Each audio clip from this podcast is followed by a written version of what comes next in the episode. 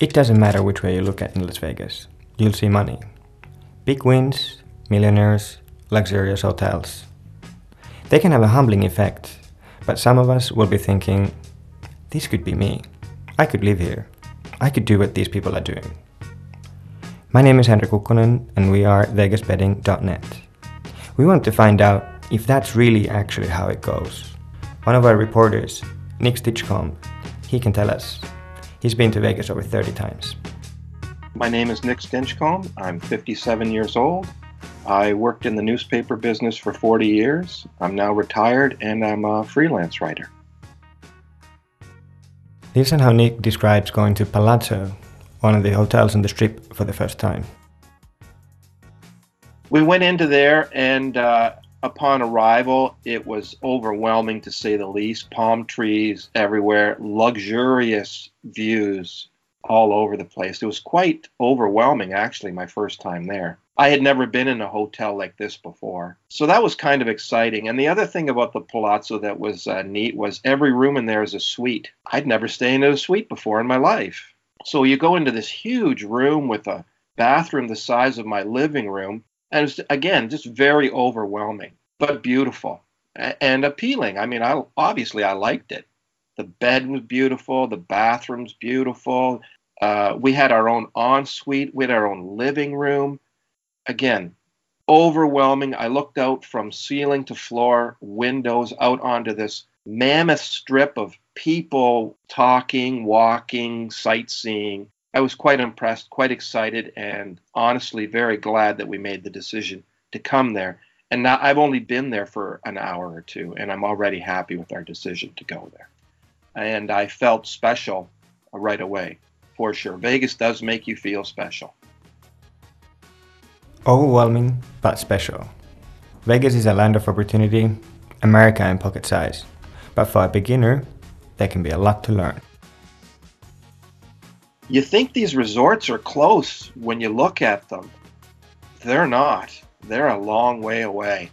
And we ended up walking from the Palazzo, which is basically the north end of the strip, to Mandalay Bay, which is just about the south end of the strip.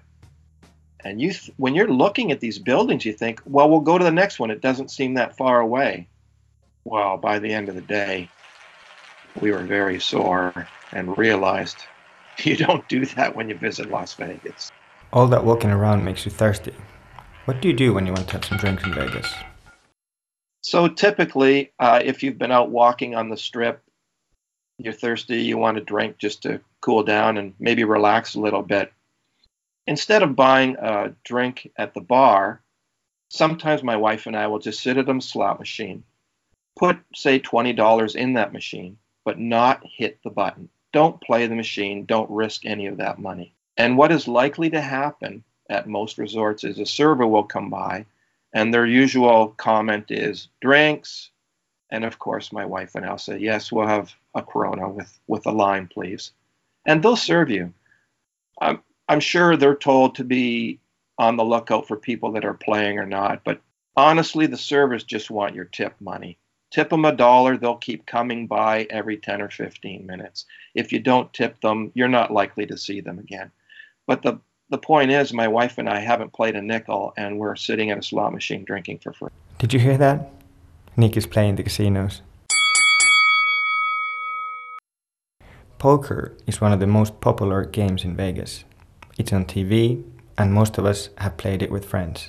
In fact, it's so normal that it can seem like anybody could do it. Listen how Ira Glass, the normally critical and analytical host of This American Life, talks about playing cards in Vegas. Watching these people play cards all day for their jobs, it just seems so much better than any job I had ever seen or imagined. And the tricky thing is, it doesn't look that hard. You know, it's not like pro basketball. It's not like hitting a fastball like Alex Rodriguez. You know you can't do that. But poker, it's just cards. You know, it's only cards. How hard could that be? Well, how hard could that be? Let's listen to Mike McDermott, played by Matt Damon in Rounders, explain Texas Hold'em, the game that Ira Glass thinks is so easy. No Limit Texas Hold'em is the Cadillac of poker. Each player is dealt two cards face down. Five cards are then dealt face up across the middle. These are community cards everyone can use to make the best five card hand. The key to the game is playing the man, not the cards. Bet an eight ball. There's no other game in which fortunes can change so much from hand to hand. A brilliant player can get a strong hand cracked, go on tilt, and lose his mind along with every single chip in front of him. This is why the World Series of Poker is decided over a no-limit hold'em table. Some people, pros even, won't play no limit. They can't handle the swings. Okay, so it sounds like Mike has a more realistic image But of the challenges like in Doyle poker. Brunson, who consider What does Nick think? I think poker is a game of chance to a degree, probably a little less than 50%. I say it's the majority of poker is skill. I don't think it's uh, out and out gambling. There are too many people in Las Vegas playing poker for a living. Now, I have a stats degree. That's, I mean, I love statistics and trends and, and analytics. I love that stuff. It drives most people crazy looking at all those numbers. I love it, but I am not going to. I'm just going to give my money away in the poker room. I know it, especially in Las Vegas. I might as well just give them my money. You know what I should do? If I buy in for $200 in Vegas at a poker in a poker room, just go all in my first hand. I'm probably going to lose it anyways. I might as well go for it. Did you hear that, Ira? If I was you, I wouldn't quit my day job just quite yet. But what do you do then when you want to gamble? My gambling strategy has changed over the number of visits that I've been there. When I first went there, everything was new, so you tried a little bit of everything. And I found that I just ended up coming home down uh, hundreds of dollars. Obviously, I've had a lot of time to think about it, and I don't like coming home with less money than I went there with. So I've tried to develop a strategy that can be profitable for me. And what I have found is I still play table games. I still play a little bit of slots, and I but most of my time now I spent focused on what one or two games or what one or two horse races am I playing today, and I limit myself to that. I'm not looking to just take a shot with my bet. I want to I have the opinion that I'm making an informed decision and I have a good chance of winning based on the information that I have I have uh, looked at. Nick, could you give us an example on how you conduct your research and how do you figure out your strategy for a single event? I go to Las Vegas every year for the Super Bowl, and I go for quite a length of time because I want to study the lines, and the lines change. They just because line is set at say two and a half on the favorite, they move from there, and they can move quite a bit depending on the amount of money that's being bet.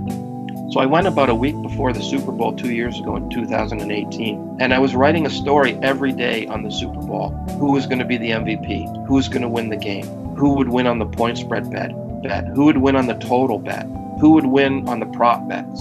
So I was obviously doing a lot of research and studying a lot of trends and um, statistics.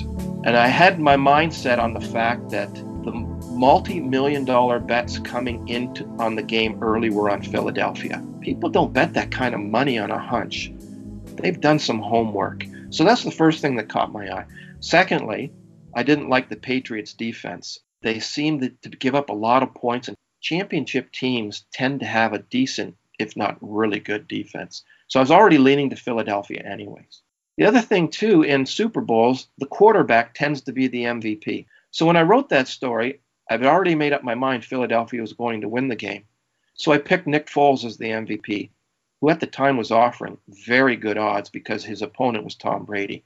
So, first of all, I like Nick Foles as MVP. I like Philadelphia to win the game. Obviously, I like Philadelphia to cover the spread because they were the underdogs. They were getting, I believe, four and a half to five points at the time. And I like the over because I thought Philadelphia has a great offense and Brady's going to get his points no matter who they're playing. So they're going to score a lot of points. So here was my strategy for that Super Bowl.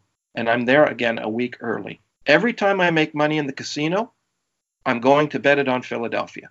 Every time. I make $60 at the roulette table, I go to the sports book, I bet it on Philadelphia.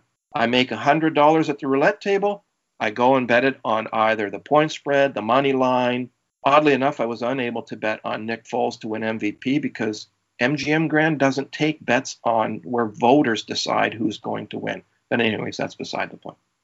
By the time the game comes around, I have more than $600 on Philadelphia to win the Super Bowl.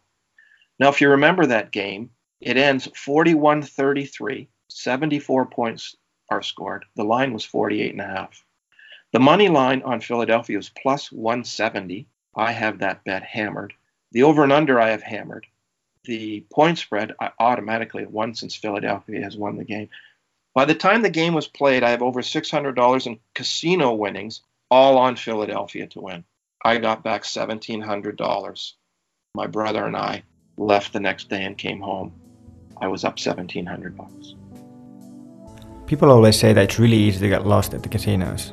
Is that true? Uh, it is easy to get lost in certain casinos like the Venetian or MGM Grand. I don't like MGM Grand because of that, because it's so easy to lose your bearings. You don't know where you are.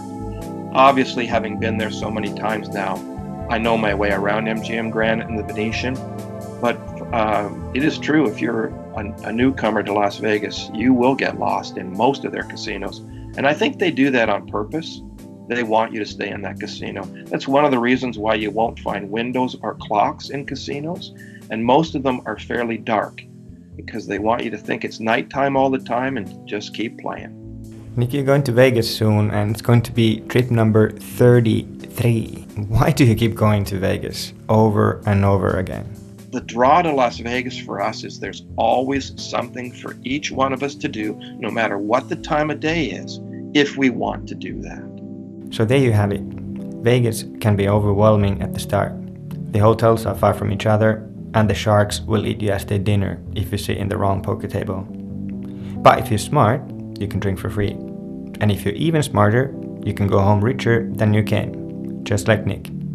Thanks for listening. I'm Henrik Kukkonen from VegasBetting.net.